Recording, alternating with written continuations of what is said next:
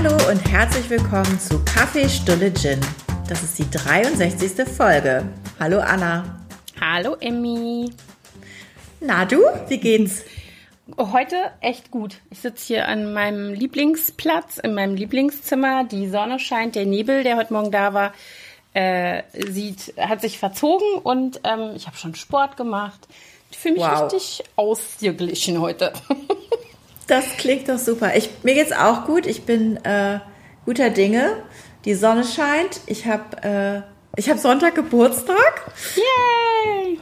Und es sieht so aus, als wäre das Wetter auch Sonntag tatsächlich gut, wo bis die letzten Tage immer so aussah, als soll es regnen. Aber jetzt ist Sonne vorhergesagt und ich würde ja ganz gerne ein bisschen feiern, aber das machen wir, wenn, dann nur draußen, wegen Corona und so.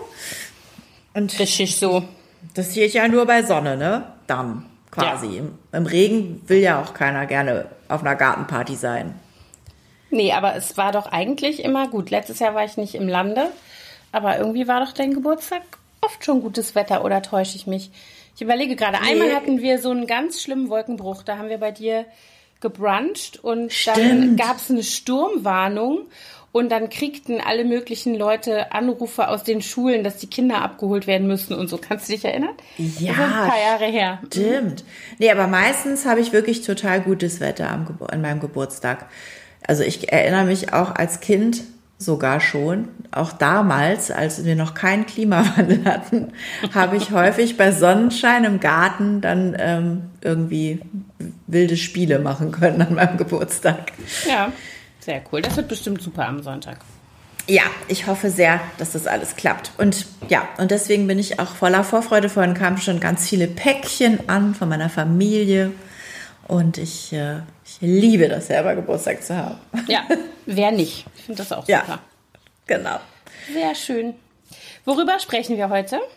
Wir sprechen über die 90er Jahre, haben wir uns überlegt. Yay. Nein, 90s. Ja, finde ich total gut. Also ich meine, es gibt viele Dinge, also ich glaube, das trifft ja auf uns beide zu, dass das ein ereignisreiches Jahrzehnt war, oder?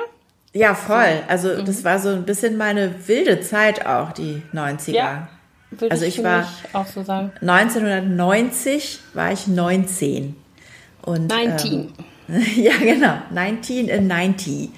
Und deswegen habe ich da natürlich dann, 91 habe ich mein Elternhaus verlassen und dann begann die wilde Zeit. Cool. Ja, also man sieht ja irgendwie wieder, dass ich vor allen Dingen an meiner großen Teenager-Tochter und an den Dingen, die sie so konsumiert, also medientechnisch, dass total viele Dinge wieder da sind, also modetechnisch. Ich möchte nicht sagen, dass das alles von Vorteil ist, dass das wieder da ist. Nein, bei einigen Dingen, da sage ich jetzt auch immer, ihr werdet euch später in Grund und Boden schämen, dass ihr das so gemacht habt. Ja, aber das müssen sie selber, da müssen sie durch. Genau, also die 80er schwappen ja auch noch so ein bisschen mit rein. Also ganz schlimm finde ich im Moment die Mode bei den Jungs. Die tragen ja jetzt alle Schnäuzer. Ja, also was die sehen alle aus wie Mini-Tom Selleck. Oh Gott, ja, aber das ist ja nicht 90er, das ist ja 80er. Das ist 80er, aber dazu dann klamottenmäßig komplett 90s. Also so gerne so Strickpullover, die so ein bisschen... So auch so Muster eingestrickt haben und dann so einen Rundhalsausschnitt und eine Panzergoldkette drüber. Ja, also das trägt ja tatsächlich so eine Kette. Ist ja sogar bei meinem 13-jährigen Sohn angekommen. Ja. Und der trägt allerdings irgendwie so ein, was seine Großschwester ihm verehrt hat, weil er sich das so gewünscht hat, irgend so ein pseudo-silbriges Gedöns, aber so eine Panzerkette auf jeden Fall. Ja, und ich sag dann immer zu den Leuten ganz ehrlich, ich weiß, dass ihr das ist jetzt gerade so ein It-Piece und das müsst ihr jetzt haben, aber das waren echt die Prolls, die das hatten. Auch Ballonseide-Anzüge waren nicht It-Pieces, sondern und auch Adiletten. Also das ist ja auch sowas, ne? Genau, Adiletten, denke, euer Ernst? Ballonseidejacken, Polohemden, sehe ich auch viel, dann auch so gerne bis hoch zugeknöpft. Aber die waren nie weg, oder? Ich habe das Gefühl, Polos waren nie weg. Ja, das stimmt. Aber die Art, sie zu tragen, ändert sich dann immer. In den 80ern wurden die ja mit hochgestelltem Kragen getragen. Ja, Und ja, in den 90ern dann bis nach oben hin zugeknöpft, mit Kragen runter. Ja, aber diese 80er... Und sehr weit und groß. Ah, okay. Also diese 80er-Trageart mit dem hochgeschlagenen Kragen hatte ja dann noch pastellfarbene Pullover, die so über die Schulter gelegt wurden. Ne? Mhm. Oder Jacketts mit Schulterpolstern und hochgeschoppten Ärmeln à la Miami Vice. Ja, genau. Das hatten wir gerade, da haben wir gerade auch unseren Kindern von erzählt, mein Mann und ich, dass wie dieser Miami Vice schick war, dieser Pastell-Schick. Und aber natürlich dabei, da wurden ja Rundhals-T-Shirts unter den Jacketts getragen, ne? Da nix Polo. Also nee, stimmt, Rundhals-T-Shirts oder auch gerne bei den ganz harten Leuten Träger, also bei den Jungs. Ja. Ja, also Trägershirts, also ja, mit so breiten Trägern, ja, ganz und so etwas tieferen Ausschnitten. Ja, so ein bisschen der Stallone schick noch. Der Stallone, wo dann vorne auch ein Logo auf dem T-Shirt war. Ja, zum Beispiel Vogue stand dann da drauf. Also ich war 1990 17 oder wurde 17. Ich habe ja mitten im Jahr Geburtstag und ich hatte in dem Jahr, habe ich in den Sommerferien einen sehr ausführlichen, 5 Wochen langen Sprachkurs gemacht in Cannes an der Côte d'Azur und hatte echt den Sommer meines Lebens, glaube ich, also so in meiner Jugendzeit, sage ich jetzt mal, weil wir natürlich, also wir waren da in Gastfamilien untergebracht, ich war da mit einer Freundin zusammen und wir waren in einer Gastfamilie und wir haben echt nur, also wir hatten Anwesenheitspflicht. Von dem Sommer hast du mir schon mal erzählt, mit der alten Dame, bei der ja, ihr genau. Unter. Weil die echt ein bisschen crazy war und aber total cool. Und da haben wir nur, also ich weiß gar nicht, was wir da alles, also ich erinnere mich an Schlaf nur tagsüber am Strand. So. Ja. Und ansonsten waren wir halt echt nur draußen. So. Und wir waren, also ich bin da 17 geworden in dem Urlaub auch, oder in, das war ja eigentlich ein Sprachlernaufenthalt. Und wir haben, glaube ich, echt nur, also meine Erinnerung ist, tanzen, nächtelang am Strand, irgendwie abhängen. Und natürlich sind wir morgens in die Schule gegangen, weil wir, wie gesagt, Anwesenheitspflicht hatten. Aber wir hatten halt Schule bis mittags und danach sind wir am Strand und haben geschlafen und sind geschwommen und haben uns gebräunt. Und dann nach Hause umziehen, auffrühchen und wieder los, ne? Wie krass. Ja, also ich habe einen ähnlichen Sommer erlebt, 91. Da habe ich nämlich Abi gemacht. Und dann bin ich danach für einen Monat nach Florenz gegangen, zu einem italienischen Sprachkurs. Mhm. Und da gab es einen total coolen Club, der hieß Andromeda, das weiß ich noch. Und, und wir hatten dann eine Ferienwohnung, also so kleine Wohnungen. Wir wurden in WGs quasi zusammengepackt, die Sprachschüler. Und ich habe mir mit einer Schweizerin und einer Französin eine kleine Wohnung ziemlich nah bei der Sprachschule geteilt. Und der Club war auch nicht weit. Wir haben uns an der Fahrräder gemietet für den Monat. Und sind dann nachts auch dann immer im Andromeda gewesen oder noch haben noch am Arno gesessen auf irgendwelchen Brücken und herrlich. Es war sehr heiß, aber es war nichts mit Strand natürlich. Mhm. Und es waren auch wirklich nicht so viele Italiener, glaube ich, da, weil die ja immer flüchten in den heißen Monaten in ihre Strand- oder Bergunterkünfte. Mhm. Aber es waren natürlich internationale Sprachstudenten da aus aller Herren Länder und es war ein sehr, sehr lustiger Sommer. Das weiß ich. Aber ich hatte einen festen Freund, deswegen war ich ganz solide. Ich hatte keinen festen Freund, tralala, in dem Sommer. Ja, nee, ich war da noch relativ frisch liiert und mein Freund hat mich dann am Ende dort abgeholt, das weiß ich noch. Der kam dann. Ja, meine Mitbewohnerin und Freundin, mit der ich da zusammen gewohnt habe, die hatte auch einen Freund. Und der kam dann, der machte Interrail, der hatte Abi gemacht in dem Jahr. Und der machte Interrail und kam dann irgendwie auch zwischendurch dahin. Das war ihr aber mehr hinderlich als irgendwas anderes, weil die hatte nämlich mit einem sehr hübschen Typen aus, weiß nicht mehr, London oder wo der herkam, irgendein Techtel am Laufen. Und dann störte der feste Freund ein bisschen, als der ankam.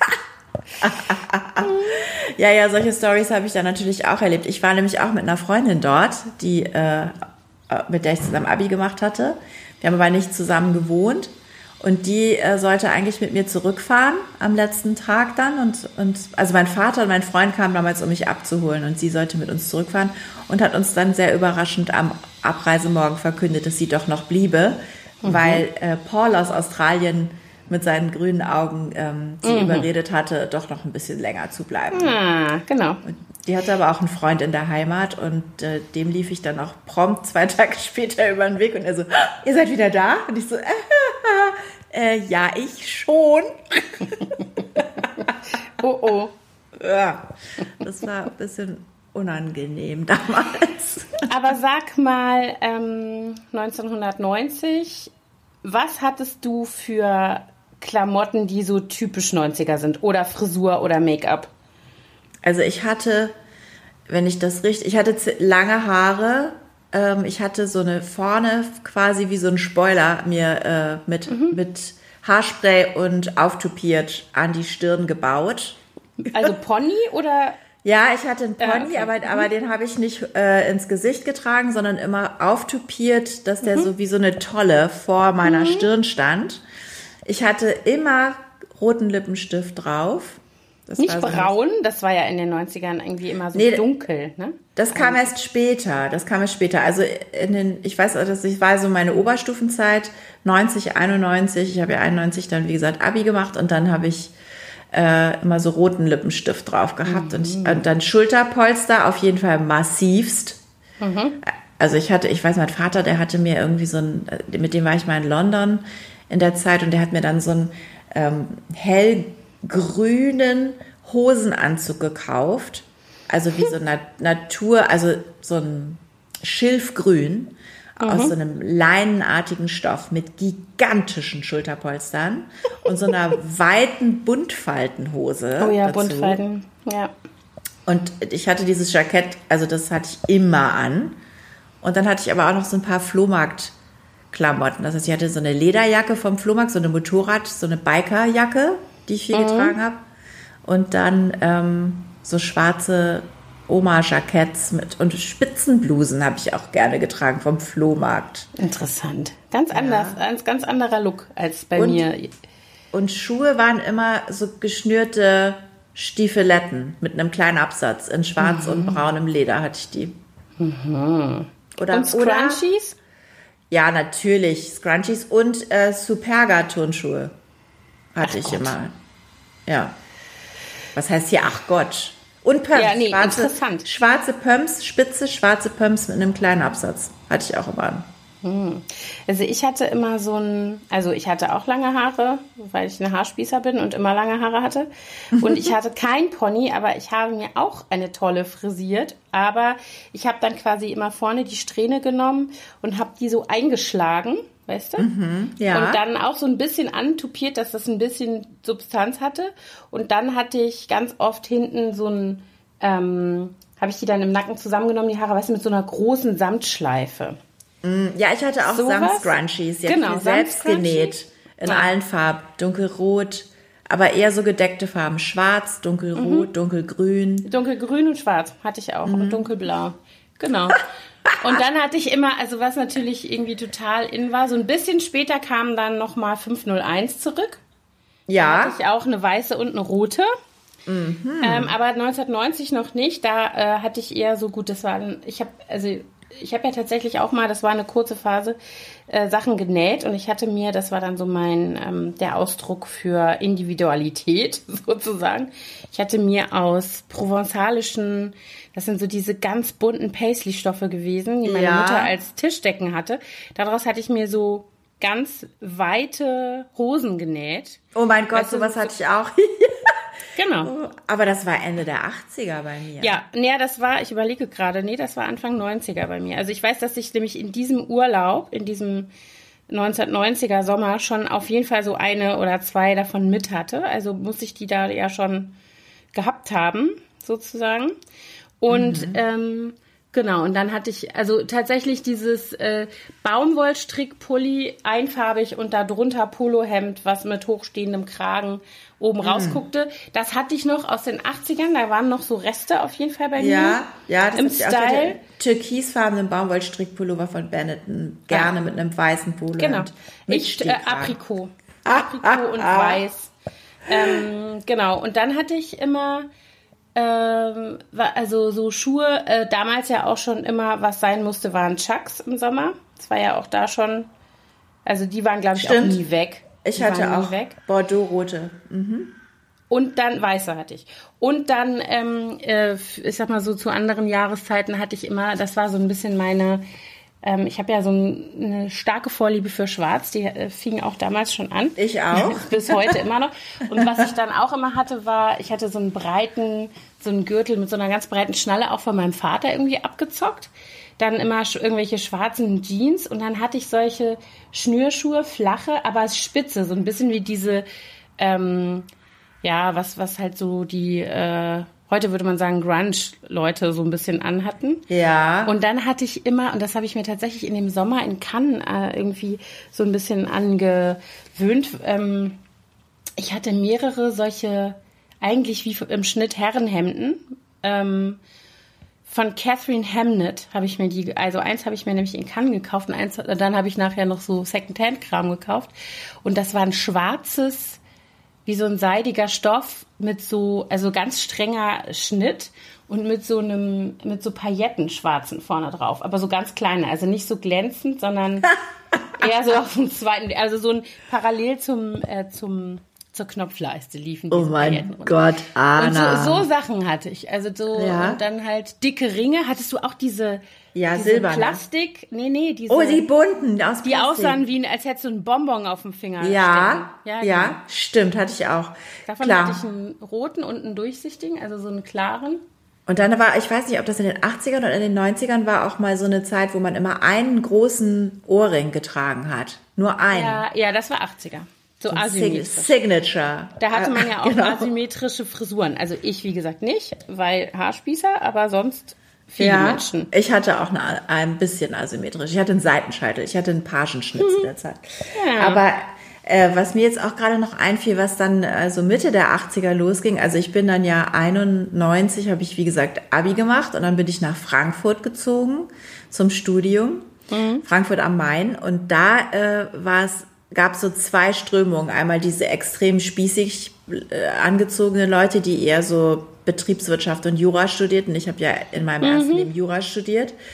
Und dann gab es aber auch noch so ein bisschen die andere Fraktion, die ich dann eher so aus dem Nachtleben kennengelernt habe, die dann so Biker-Boots trugen und so zerfetzte Levi's und Bomberjacken oder Lederjacken. Mhm. Und auch so ein bisschen so ein Indianer-Ethno-Ding ging da. Ja, stimmt. Da kann ich mich auch dran erinnern. Da hatte ich auch einen kurzen Anflug. Aber das war auch in der Zeit, als ich mit meiner Ex-Freundin zusammen war. Und die hatte so ein Kontakte in so eine Szenerie mit selbstgenähten Lederklamotten, also so auch so Velourleder und Silberschmuck und so weiter. Ja, die hatte auch später ein Geschäft mit solchen Dingen. Genau, und das war dann, aber da war ich nicht so, es war nicht so ganz mein Fall, der Style. Ja, ich hatte witzigerweise Freunde aus beiden Lagern und je nachdem, mit wem ich dann ausgegangen bin, habe ich mich entsprechend gestylt. Also ich konnte das ganz Spießige, ich sah dann immer aus wie so eine kleine Stewardess, ich habe auch gerne kleine Halstücher getragen, so keck mit so einem Knoten an der Seite. Mhm. Dann habe ich mir so eine Banane, so eine Hochsteckfrisur gemacht mit so einer Banane, weißt du? Ja, das war auch sehr in zu der Zeit. Dann wurden irgendwann die Augenbrauen ganz dünn gezupft und dann kam auch der braune Lippenstift mit Konturenstift, der etwas dunkler war. Ja. Und dann habe ich immer Bodies getragen. Oh ja, Bodies und Jeans, das war auch und Jackett, das war eine Uniform, genau, oder? Body, Jeans, Jackett oder, damals konnte ich es mir noch leisten, Hotpants mit Overknees. Alter, der Julia Roberts Schick aus Pretty Woman. Das, nein, da bin ich raus an der Stelle. Ich hatte auch einen total geilen Hotpants-Anzug, der sah aus wie von Gaultier, war aber von H&M. Der war schwarz-weiß karierter Wollstoff. Also die Hose war schwarz-weiß kariert und das Jackett dazu war nur vorne schwarz-weiß kariert und die Ärmel und der Rücken waren schwarz. Mhm. Ja, ganz weißes Teil. Also Gaultier ist ein gutes Stichwort, finde ich, weil Gaultier ist ja auch so, der ist ja auch tatsächlich so ein 90er-Ding, oder? So ein Phänomen. Ich habe das Gefühl, dass der hat ja, damals gab es ja diese sehr berühmte Madonna-Tour, Jetzt kann ich noch nicht mehr sagen, wie sie hieß, die Tour. War das die, als sie die Schottenröcke auch alle anhatten? Also da hatte sie, auf jeden Fall hat Gaultier ihre Bühnenkostüme gemacht oder viele von ihren Bühnenkostümen gemacht. Und Ambitious Blonde, die Tour muss das doch gewesen sein. Mhm. Wo die auch mit diesen ganzen tollen Tänzern aus der Ballroom-Szene da, also Vogue war ja der Hit. Ja, genau. Thema. Und da war ja tatsächlich Gaultier eine Riesennummer plötzlich und danach irgendwie gefühlt nicht mehr so, ne? Also stimmt. Da gab es auch dieses Parfum, was aussah wie so ein Frauenkörper Torso. Mit einer Corsage, so ein kleiner Torso. Genau, ja. Stimmt. Ja. Ja, und dann, Anna, bewegen wir uns ja jetzt schon, also Mitte der 90er, sehr stark auf die Techno-Zeit zu, wo die Girlies mit den Sonnenblumen in den Haaren und den kleinen Knüdeldutz und grünen Augenbrauen wie Marusha. Da war ich schon zu alt dafür, da war ich raus. Also da war ich war immer sehr nah an dieser Szene dran, weil mein Bruder war ja tatsächlich in seinem ersten Leben Techno-DJ und hat damit, hat also auf diesen ganzen Events von Love Parade über Nature One, über was weiß ich was alles aufgelegt und auch echt gutes Geld verdient in den Jahren. Deswegen war das immer relativ nah an mir dran und das war nie meine Szene. Also ich bin da nie weder modisch noch musikalisch noch irgendwas also ich bin da auch nur peripher eingestiegen. In Frankfurt ging das auch sehr hoch her. Da hatten wir ja Sven Väth, den Techno-Gott damals. Genau. Dorian Gray. Dorian Gray und Omen. Genau. Und für mich, ich fand das mal ganz gut, aber es war nie so meine Welt. Ich war irgendwie musikalisch eher immer ein bisschen woanders unterwegs. Aber wir sind auch tatsächlich damals mal zur Love Parade gefahren und dann musste man sich natürlich auch so ein bisschen entsprechend anziehen. Mhm. Aber es war damals, also Kunstfell war ein Riesending, weiß ich noch. Ich habe das nicht gehabt, aber so Kunstfell auch gerne in Neonfarben. Und dann diese riesen Boots, ne, mit den dicken Sohlen. Ja, das sieht man Palladium, ja leider ja jetzt auch wieder. Die jetzt auch wieder da sind, genau. Ja, sind das Palladiums? Nee, das sind doch noch andere. Buffalo. Diese scheußlichen, ja genau, scheußlich. Genau, mit so einem 5 cm dicken Tattoo oder noch, also Sven Väth hatte die, glaube ich, mit 30 cm, weil der ja so klein ist. Der ist ja schon lange tot. Nein, um Gottes Willen. Sven Väth ist nicht tot. Doch, nein, der ist nicht tot. Markus Löffel ist tot, aber Sven Väth doch nicht. Nee? Ich meine jemand anders. Ich meine, das war auch ein Frankfurter DJ. Du hast recht, das ist nicht Sven Väth. Markus Löffel. Nee, nicht Markus Löffel. Warte mal. Thorsten irgendwas. Weiß ich google das gleich. Also Jam and Spoon. Ja. Spoon. Der Spoon-Typ. Markus Löffel. Ja, genau. Ja, der, aber der ist ja nicht in einem Autounfall. Das weiß ich, dass der... in einem Autounfall? Oh Gott, Anna. Ja. Wie krass. Jetzt. Ich muss das googeln. Aber das Sven Väth ist das doch nicht. Nein, ich glaube, du hast recht, es ist nicht Sven Väth. Warte. Naja, jedenfalls war das...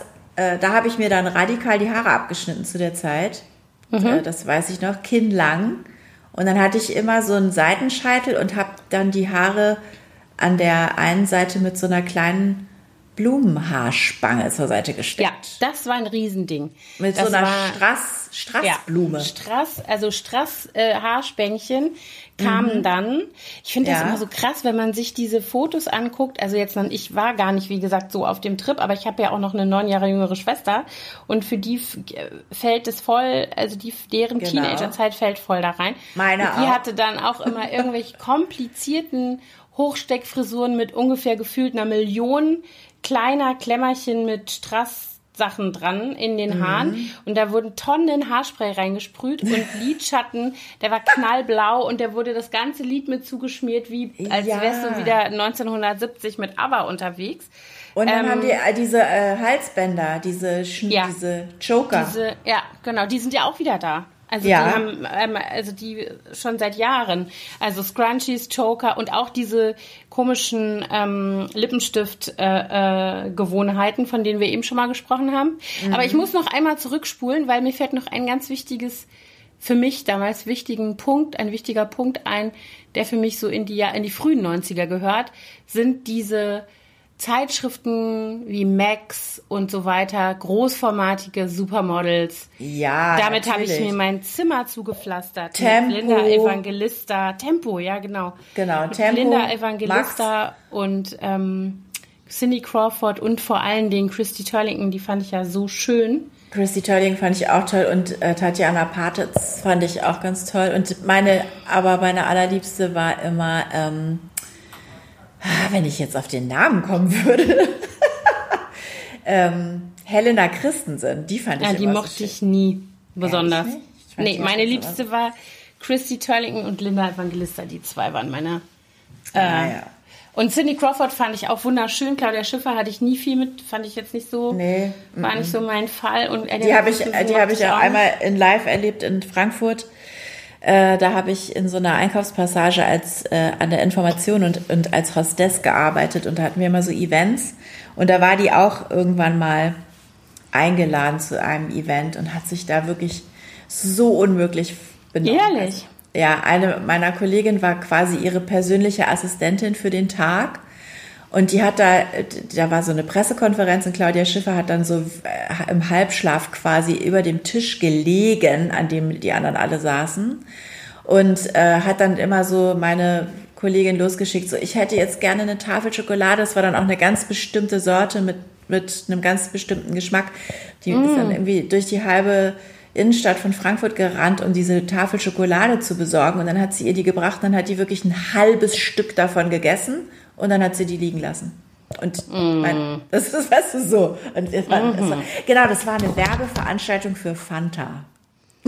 Ja, da war die doch damals. Tolles T-Shirt war der Spot. Erinnerst du dich? Nee, weiß ich nicht mehr. Aber die war jedenfalls Fanta-Markenbotschafterin und da fand ja, genau, Presseevent bei uns statt. Und übrigens, was da auch immer stattfand, waren so, diese Veranstaltungsebene nannte sich Ebene 7. Und da waren immer so tagsüber so kleine, wie so Talkshows mit so Live-Publikum. Und wer da losgelegt hat, damals noch ganz, ganz unbekannt, Günter Jauch. Sicher. Dann Michael Schanze, der war da ja schon bekannt, also zumindest auch aus viel Kinderfernsehen. Und, oh Gott, wie hieß sie dann nochmal? Die mit der Brille, die hatte immer so bunte Brillen auf, das war ihr Markenzeichen. Ach, die lebt auch schon. Kurze blonde Haare. Mit I irgendwas. Ilona Schäfer. Ich sehe nicht in die Bärbel Schäfer.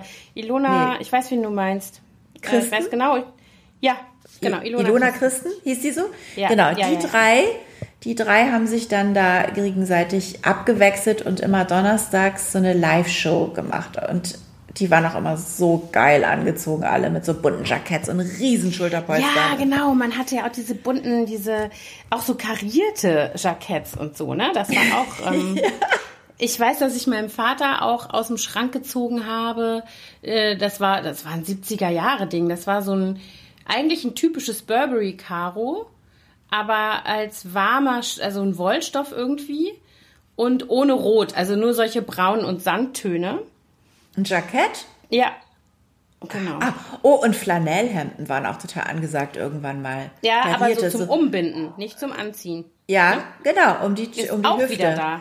Das ist, glaube ich, das ist dieser typische Grunge-Look. Das hat ja Kurt Cobain gemacht und auch hier Matt Dillon in Reality Bites. Ja, und in dieser Serie, die meine Schwester nämlich konsumiert hat, wie verrückt, Willkommen im Leben mit Claire Danes und...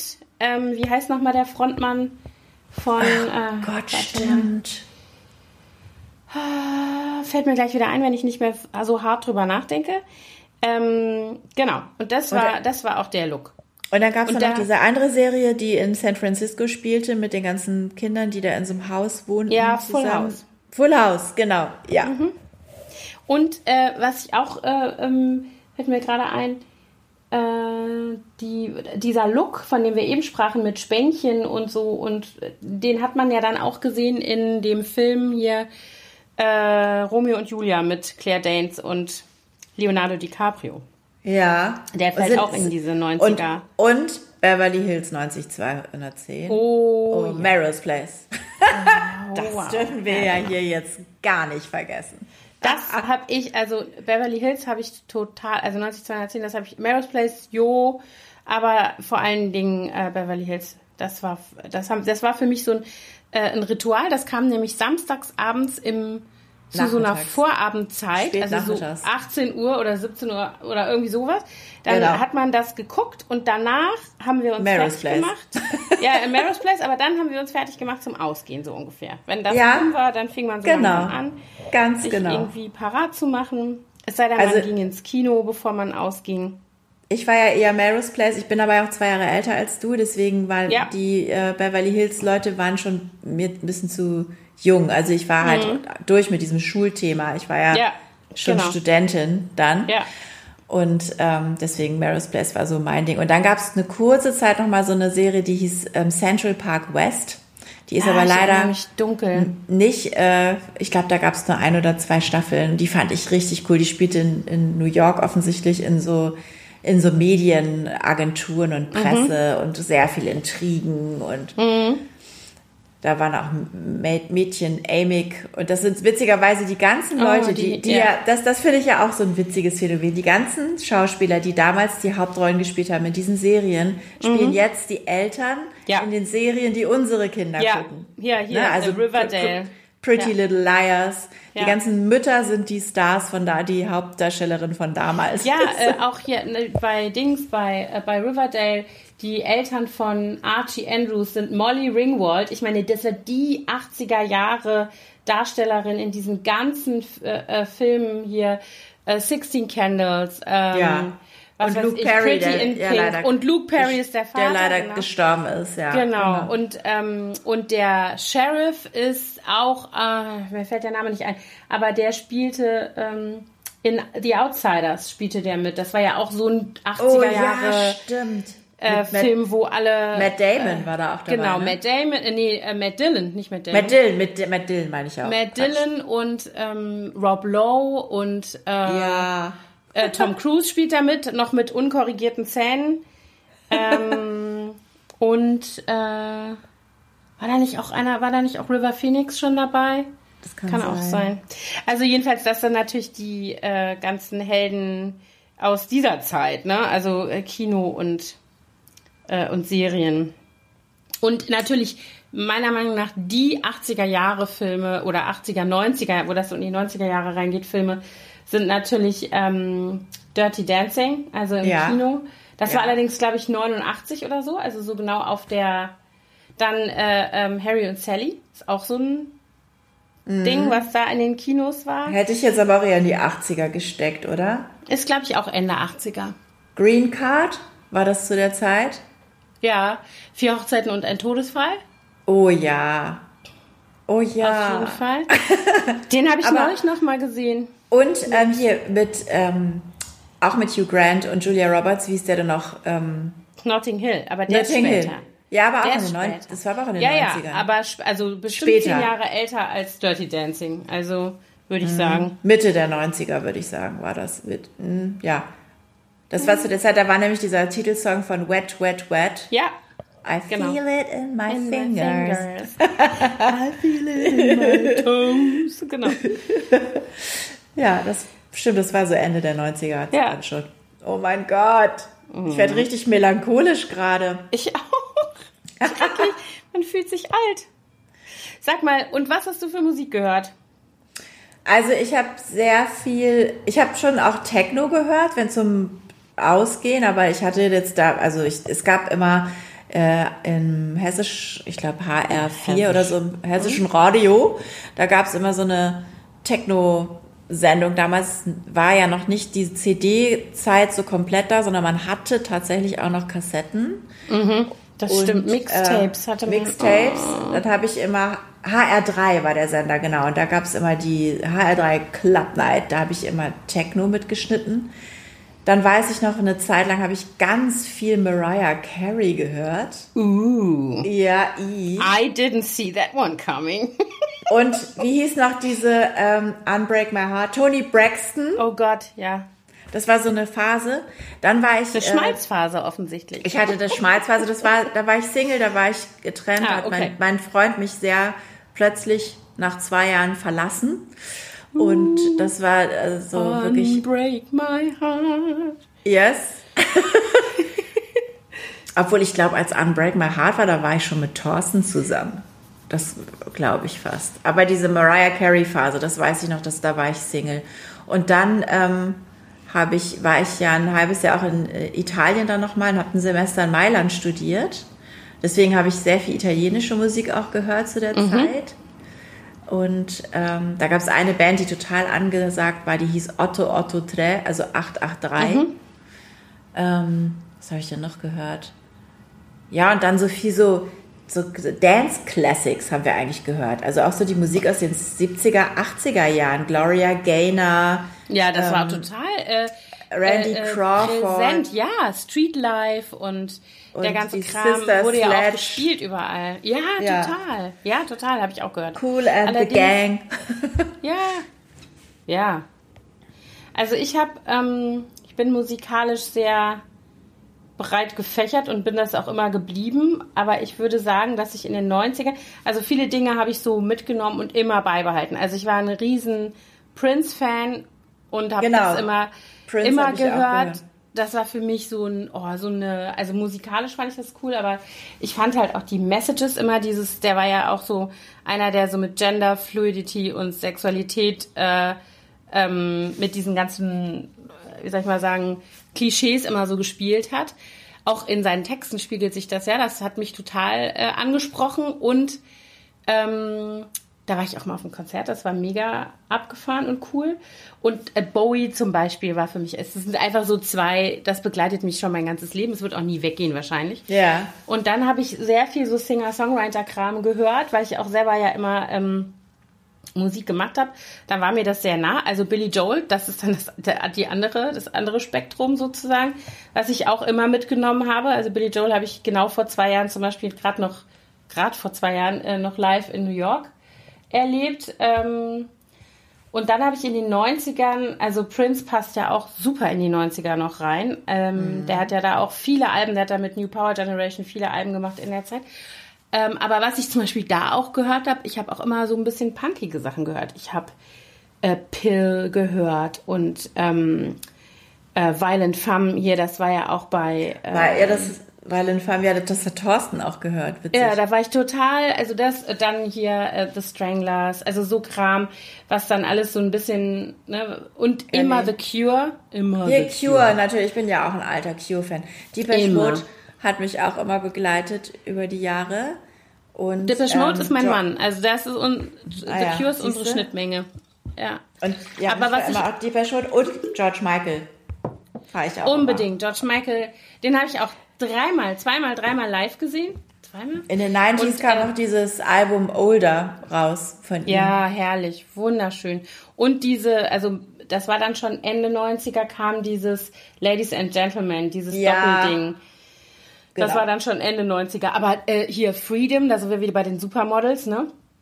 Das muss ja 1990 gewesen sein. Stimmt. Dedim. Genau, wo die ganzen Supermodels, Videos sind. Das ist so ein cooles Video. Genau. Und dann ich war ja auch immer ein Madonna-Fan, sehr treuer Madonna-Fan. Und die hat ja dann in der zweiten Hälfte der 90er Ray of Light veröffentlicht. Dieses etwas spirituellere Album, nachdem sie ihre Tochter bekommen hatte. Und so weg ist von diesem ganzen von diesem Club-Ding, sondern eher so ein bisschen die Sinnsuche betrieben hat für sich. Und das finde ich immer noch ein sehr schönes Album. Also ich bin nie ein großer Madonna-Fan gewesen, obwohl die natürlich eine Ikone ist. Also ich finde 80er auch, aber auch 90er. Also die ist ja wirklich so Popkultur personifiziert, finde ich. Ja. Und insofern, man kommt ja um Madonna nicht rum, wenn man in der Zeit irgendwie aufgewachsen ist und rausgegangen ist und irgendwo Musik gehört hat, weil das ja auch überall immer gespielt wurde. Und also ich verbinde zum Beispiel Vogue und was ich eben schon erzählt habe, das verbinde ich total mit diesem Sommer da in Südfrankreich. Aber ich bin dann später, also ich habe erst 93 Abitur gemacht und habe dann angefangen zu studieren und bin 94 in eine WG gezogen. Und zwei meiner Mitbewohnerinnen, die eine war ein totaler Madonna-Fan und die waren, also das brachte mir musikalisch nochmal so einen ganz anderen Input. Die waren nämlich Madonna und Take That und solche Sachen. Take That. Genau, ich bin sehr, sehr später Take That Fan. Ich bin eigentlich auch, erst nämlich kurz dann, bevor die sich getrennt haben. Da haben die dieses Album, also eigentlich Back for Good hat es mich gebracht. Ganz genau, für mich auch. Und das habe ich nämlich dann mit denen sozusagen in dieser WG-Phase, war das unser Soundtrack für diese Zeit. Ja, witzig. Also das verbinde ich total damit. Ich auch, mit meiner WG in Frankfurt. Und dann kam natürlich auch Robbie Williams kam dann als Solo. Robbie Williams war in der zweiten Hälfte der 90er. Genau, und da war ich auch auf Konzerten. Und übrigens R.E.M. ist mir noch eingefallen also als ich nämlich den Sprachkurs in Florenz gemacht habe, 91, da war R.E.M. Ein Riesenknaller gerade. Losing my religion. Und genau. B-52s habe ich auch gehört. Ja. Und ich habe auch Hip-Hop gehört, aber das gehört natürlich in diese Bowie. Oh, war der nicht? Rein? Sag mal, und dann Nick Cave und Kylie Minogue. Ja, haben die nicht diesen Song da auch in den 90ern gehabt? Ja. Mit wie hieß das noch? Mit der Rose? Irgendwas mit der Rose. Ja, oh Gott. Egal, genau. Aber da bin ich nie, also an Nick Cave bin ich nie rangekommen. Da, und an Kylie Minogue auch nicht. So. Das war nie irgendwie so meine Musik. Oder auch nicht. Wie soll ich mal sagen, das ist ja auch so eine Attitüde gewesen. Und auch diese ganzen grungigen Jungs, also Nirvana und Co., da hatte ich auch nichts mit am Hut. Ich auch nicht, komischerweise. Also ich glaub, mal so ein waren wir dann Song. Schon zu alt. Ja, wahrscheinlich. Kann sein. Also jedenfalls dann, jetzt überlege ich gerade die zweite Hälfte der 90er, ich bin ja dann 95 nach Hamburg gezogen. Und da war dann schon wieder was war denn da? Ja genau, da war diese Techno-Geschichte. George Michael, was haben wir denn da noch gehört? Also ich verbinde diese eine Wohnung, in der ich da gewohnt habe, bevor ich mit Thorsten zusammengezogen bin, immer total mit diesem Album, diesem Older-Album von George Michael. Das habe ich dann wirklich rauf und runter gehört, das weiß ich noch. Wir sind mal zu einem George Michael-Konzert gefahren, da waren wir schon in Berlin und hatten eben schon unsere große Tochter, die war vielleicht 2 oder so, da war der in der Max-Schmeling-Halle und dann sind wir da gewesen und irgendwie, ich weiß nicht, oder war die schon älter und ich war schwanger mit unserem Sohn, auf jeden Fall ging es mir irgendwie nicht gut und wir sind ein bisschen früher gegangen und haben uns dann ein Taxi zurückgenommen und der Taxifahrer hat uns eingeladen, das war eingeladen in sein Auto und hat... Das war irgendwie so ein Studententyp vom Alter her. Und der sagte, na, haben Sie einen schönen Abend gehabt? Was war denn das für ein Konzert? Und wir so, George Michael. Und da sagt der doch, das sagen Sie einfach so, das ist Ihnen gar nicht peinlich? Ich so, was? Dann habe ich gesagt, es ist ja nicht Jürgen Drews. Also jetzt wollen wir mal hier irgendwie ganz zahm bleiben. Ich habe echt gedacht, ich spinne. Und der war richtig, also so... abgeturnt, der dachte sich so, oh Gott. Du, aber was mir jetzt gerade einfällt, wo du gerade deutsche Musiker erwähnst, in der Zeit, so Mitte der 90er ging das auch gerade so los mit Deutschrap, ne? Also das war dann stimmt, das habe ich auch gehört. Fantastischen Vier, Fettes Brot, Xavier Naidoo ist jetzt kein Rapper, aber da muss ich auch leider gestehen. Sabrina Setlur. Bist du die Sahne Torte? Genau, Hartreim-Rödelheim. Oh, und die 3 Prollschnitten, wie hießen die noch? Tic-Tac-Toe. Tic-Tac-Toe, genau. Oh Gott, nee, die habe ich nicht gehört. Das fand ich nie gut, nein, aber das war zu der Zeit gerade total angesagt. Total. Aber was mir eben noch eingefallen ist zu Musik, ich bin natürlich auch eine alte R&B- und Hip-Hop Frau. Also ich habe... Arrested Development habe ich da ganz viel gehört. Ja, Arrested Development, aber ich habe auch ganz viel gehört. De La Soul. Das war ja das Ding auch, ne? Ist auch so ein 90er. Die haben ja danach auch keine bedeutenden Sachen mehr gemacht. Mm-mm. Aber da habe ich wirklich auch alles konsumiert, was es gab. Run DMC, Snoop Dogg. Snoop Dogg, Coolio, Gangsta's Paradise. Oh mein Gott. Und natürlich TLC, En Vogue, die waren so toll. Und Destiny's Child kamen die dann auch schon? Destiny's Child kam aber schon, das war dann schon 2000, würde ich mal sagen. Ja. Aber TLC und natürlich Salt and Pepper.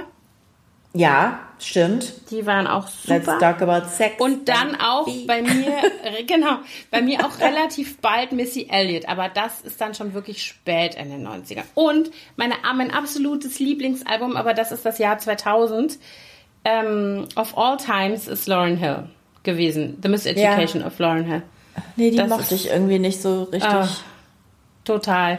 Habe ich ja vor einem Jahr auch noch live gesehen hier im Tempodrom. Waren wir auch ziemlich viele alte Leute in dem Publikum. Oh Gott, oh Gott, oh Gott. Ja, Wahnsinn. Man verbindet auch mit diesen ganzen Sachen so viele Erinnerungen. Die kommen dann irgendwie wieder hoch.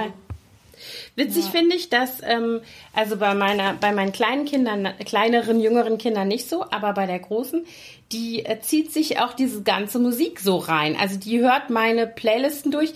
Eben hatten wir das Stichwort Mixtapes kurz. Das war ja irgendwie auch so ein Ding, was so bedeutungsvoll war, finde ich, in diesen Jahren, dass man Mixtapes aufgenommen hat, so wie du eben gesagt hast, dass man vorm Radio gesessen hat, bestimmte Sendungen gehört hat und mitgeschnitten hat. Also das habe ich schon mit 11 gemacht, wenn ich dann abends SWF 3 sonntagsabends gehört habe. Und dann waren das sozusagen die Hits der Woche oder so. Ja, oder die Top 50 oder was. Und dann habe ich ganz viele, da habe ich da immer gesessen und habe immer alles aufgenommen. Aber das war bei mir eher in den 80ern, als ich noch zu Hause gelebt habe. Ja, aber ich habe dann, man hat dann ja auch sich gegenseitig Mixtapes gemacht. Und ich muss sagen, also ich habe diverse, die waren ja dann auch immer alle so voller Botschaften, weißt du, so. Total. Und ich habe die haben sich so aufgebaut, dass es erst so langsam ging und dann immer flotter wurde. Ja, oder es gab auch so Heartbreak-Alben. Ja, genau. So. Und ich habe aber zum Beispiel als Spotify also erstmal habe ich später, als man anfing, sich selber CDs zu brennen. Das gab ja mal so eine, es war auch in die 90er, in die späten.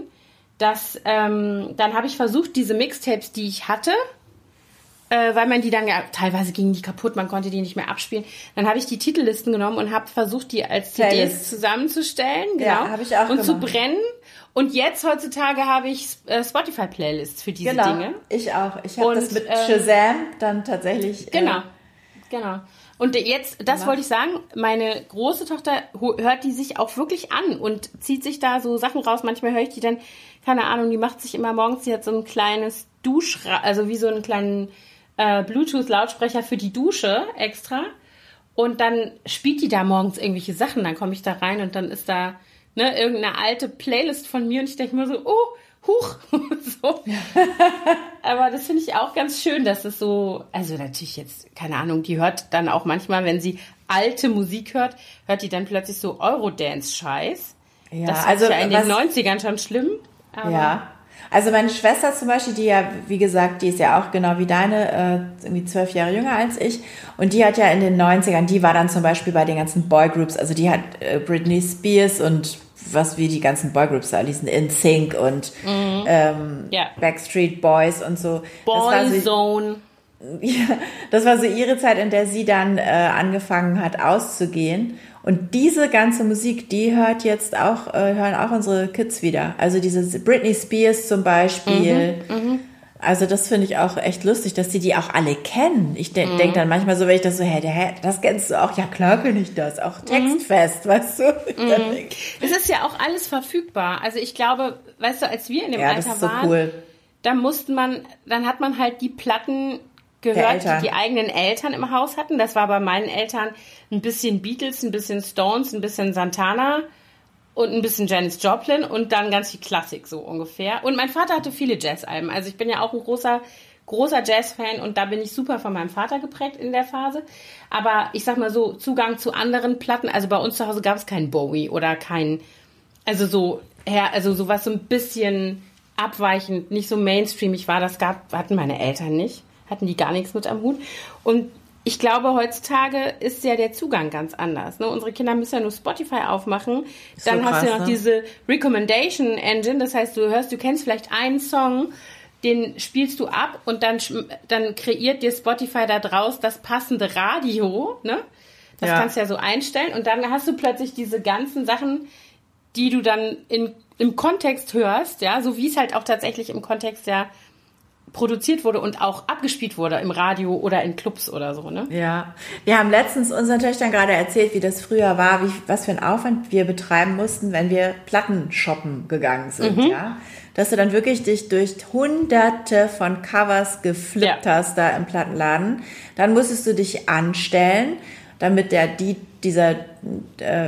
auch immer der hieß, also der Mitarbeiter im Plattenladen, dir dann auf einen der Schallplattenspieler die Platte auflegt und dir einen Kopfhörer zuweist, wo du diese Platte hören kannst. Wenn du dann durch warst, konntest du sagen, können Sie mal umdrehen, bitte? Aber da musste man auch fast eine Stunde stehen, wenn man sich die einmal durchhören wollte. Ne?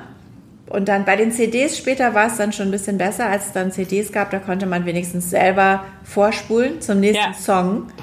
Aber und dann musstest du ja wirklich, dann gab es einen Plattenladen in Oldenburg, da gab es einen Typen, da wusste ich ungefähr, der weiß, der kennt meinen Geschmack, der versteht, was ich will.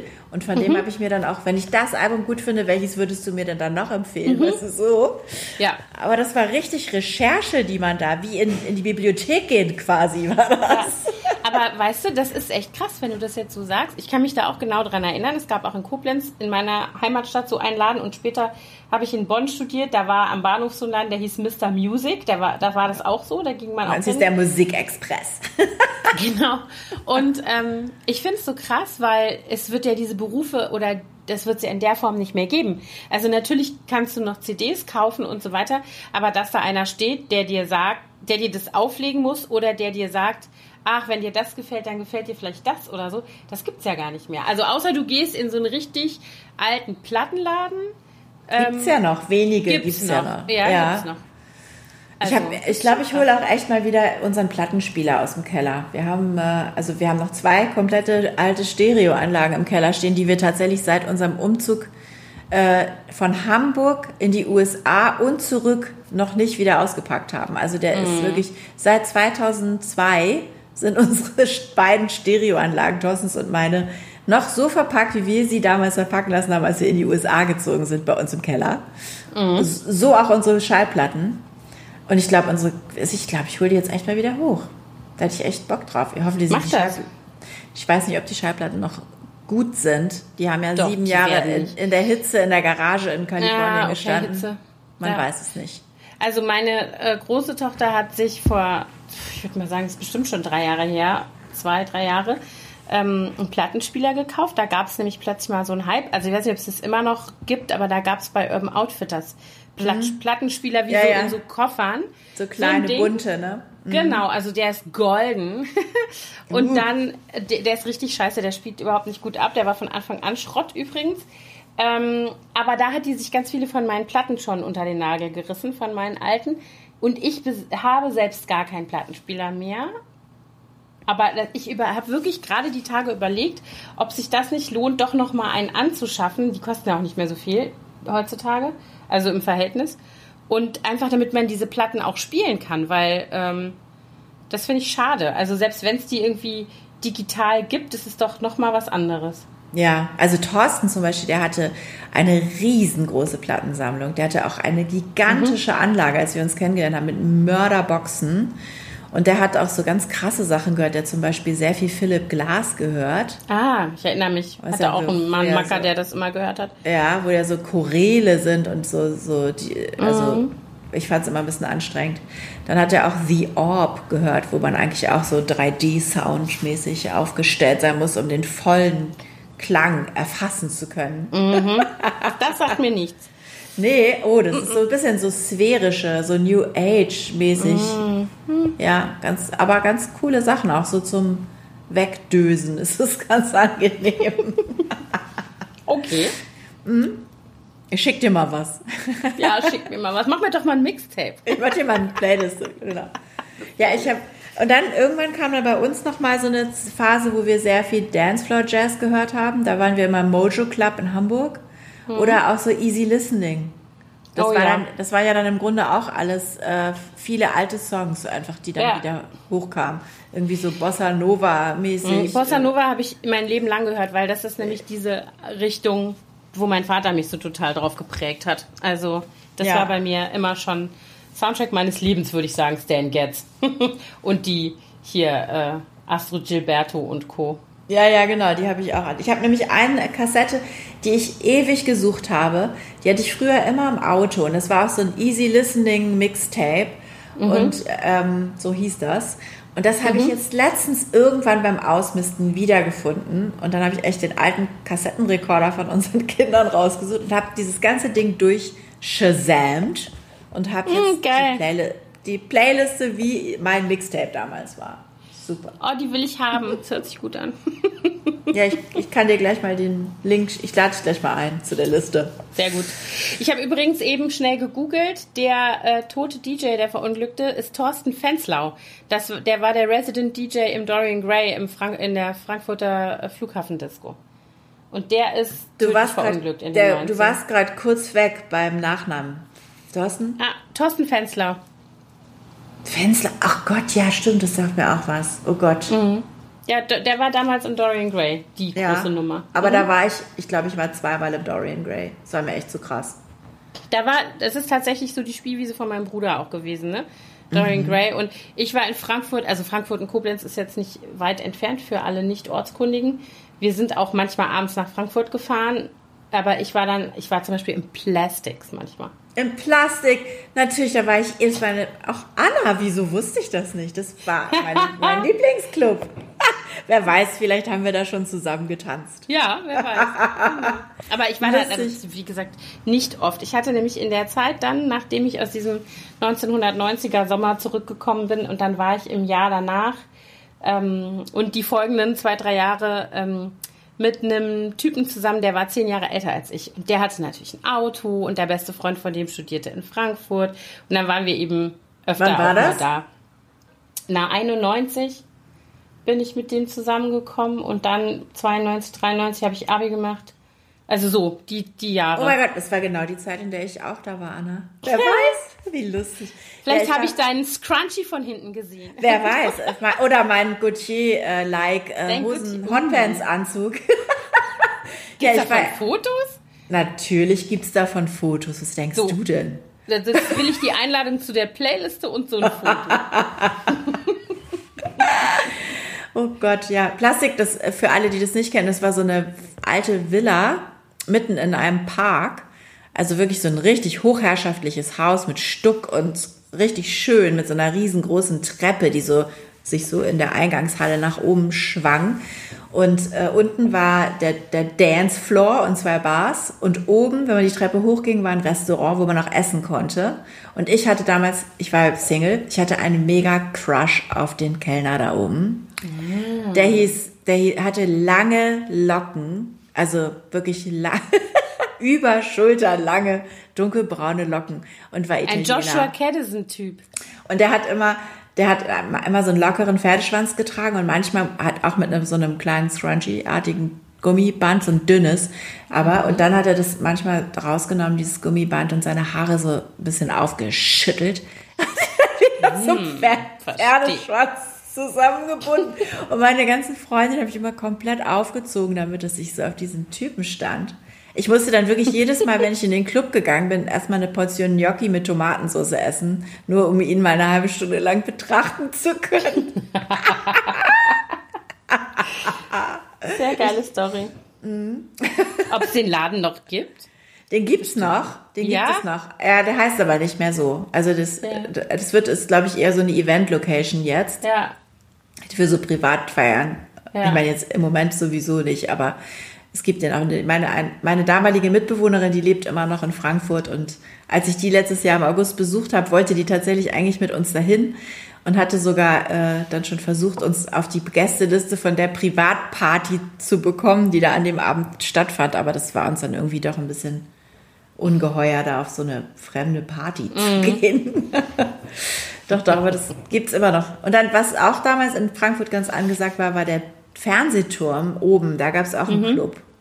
Das war aber eher so ein bisschen die Spießer-Fraktion. Also da liefen dann so Dance-Classics und die waren schon auch deutlich älter als wir. Also da war ich dann so eine der Jüngsten mit Anfang 20. Und da hatte man aber natürlich einen mördercoolen Blick über Frankfurt von da oben. Das war so in der Kuppel. Also im Omen war ich übrigens auch nie. Also im Dorian Gray ja, aber im Omen nie. Ich glaube, ich war da auch zweimal oder so. Und da gab es irgendwann noch mal einen Club, der hieß XS. Und das war auch so ein Techno-Laden. Da waren wir auch öfter. Aber ich hatte gerade so ein lustiges Gespräch vor kurzem mit einer Nachbarin von mir. Wir kennen uns seit wenigen Jahren, seit wir halt in derselben Straße wohnen, weil unsere Kinder so ein bisschen befreundet sind, so. Und irgendwann haben wir mal festgestellt, dass sie aus dem Hunsrück ist, was jetzt von Koblenz aus gesehen ein Katzensprung ist. Und dass wir eben auch immer zur selben Zeit in denselben Läden waren, natürlich, weil da gibt's in der Gegend jetzt ja auch nicht so viel. Und die dann immer sagt, ja, wir waren freitags in der M-Box und dann im Logo, wo wir auch immer waren. Und dann gab's noch so eine Großraumdisco in Neuwied, die hieß Hippodrom. Und da war ich auch oft, da war ich sogar mal auf dem Snap-Konzert, so viel zum Thema Eurodance. Oh mein Gott, Snap, die kam ja auch aus Frankfurt. Genau, Eurodance. Logic war das Record-Label. Guck mal, was du alles weißt. Ja, das weiß ich, weil eine Freundin von mir mit dem Grafiker zusammen war, der die ganzen Snap-Cover damals gezeichnet hat. Ja. This is the cult of Snap. Ja.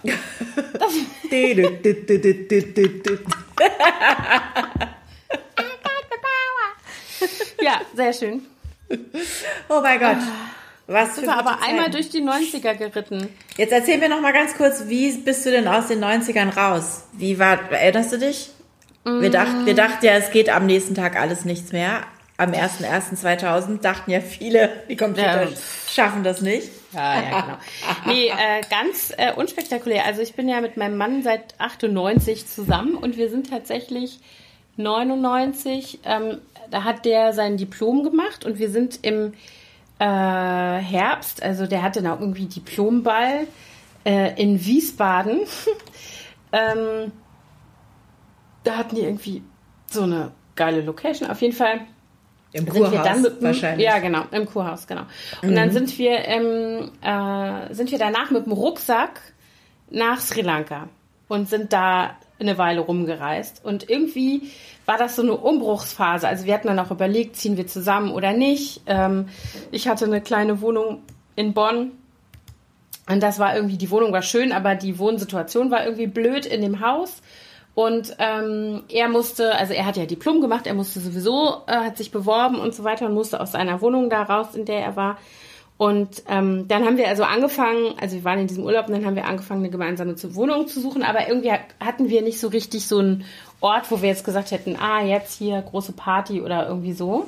Und wir hatten da irgendwie auch beide nicht so richtig Bock drauf. Und dann haben wir tatsächlich Millennium Silvester gefeiert in meinem Elternhaus mit meinen Geschwistern und deren damaligen Gspusis. Ja, und meiner Mutter und irgendwelchen Freunden von der und so. Das war so eine typische Party, wie meine Mama sie immer gemacht hat, mit so allen Altersgruppen, die dann da irgendwie zusammen waren. Und wir haben orakelt und haben auch ordentlich getrunken und so, aber wir sind nicht ausgegangen. Also so, das war der, kann ich mich aber gut dran erinnern. Und am nächsten Tag sind wir zu meinem Vater gefahren, der damals gerade dabei war, in sein neues Haus zu ziehen mit seiner Frau. Und da haben wir uns getroffen auf einen Neujahrsdrink sozusagen in dem neuen Haus. So auf dieses, da wohnten die aber noch nicht da.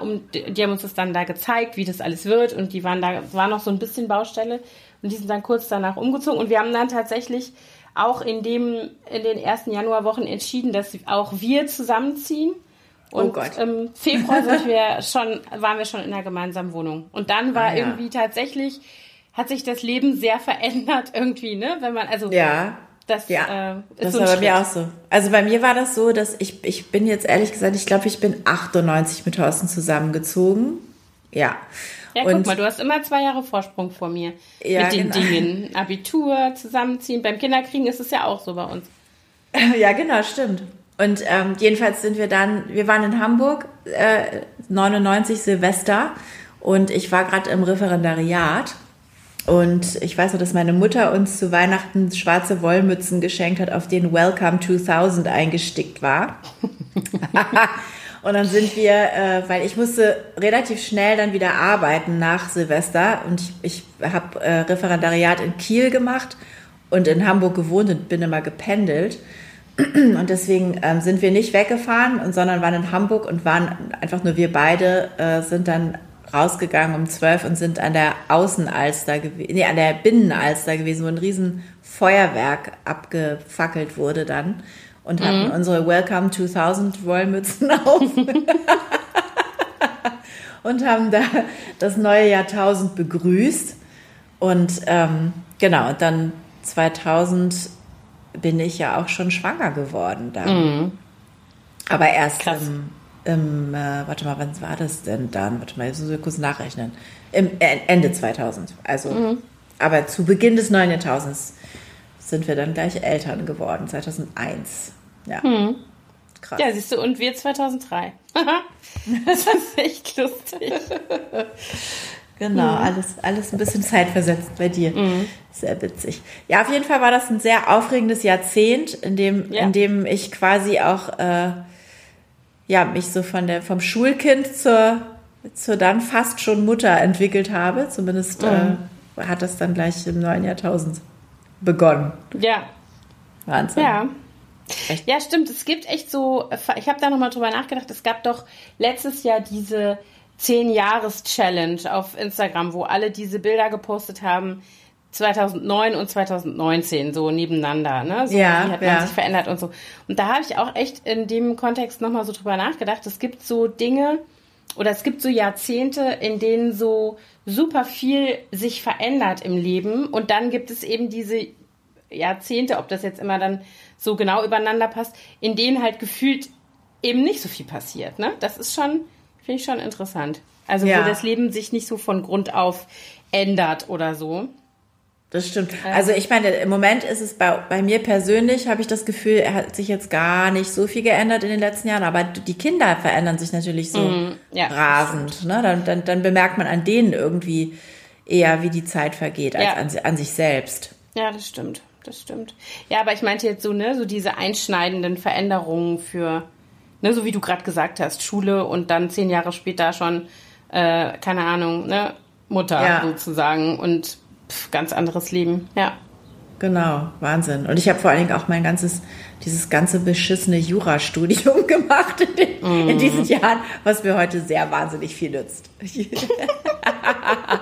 Na gut. Okay. So manche Sachen weiß man halt vorher nicht.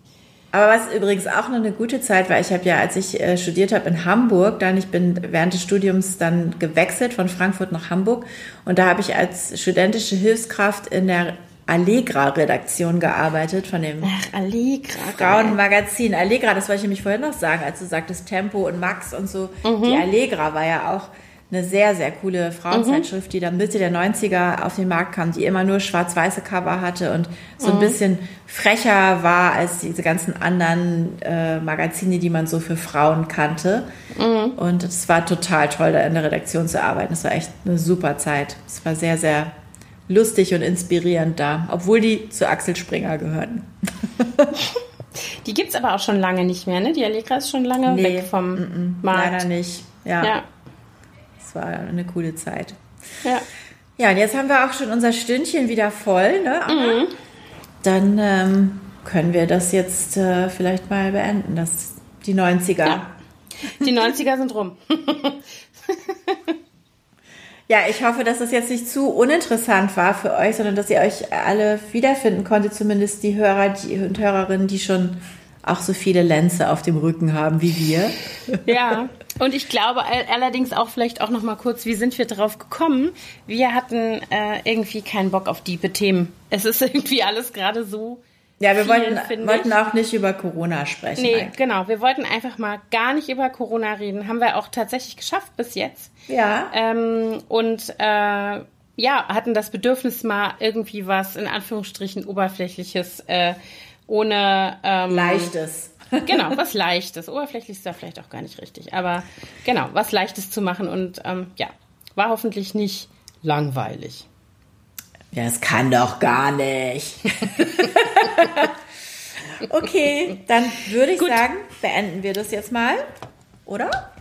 Ja, wir könnten doch mal, das würde ich ja lustig finden, lass uns doch mal eine 90er-Playlist machen und den Spotify-Link posten. Oh ja, oh Gott, ich hab auch eine, die tatsächlich auch auf einem Mixtape basiert, was ich damals mit meinen Mitbewohnerinnen zusammengestellt habe. Her mit dem Link. Das Ding heißt X in XS.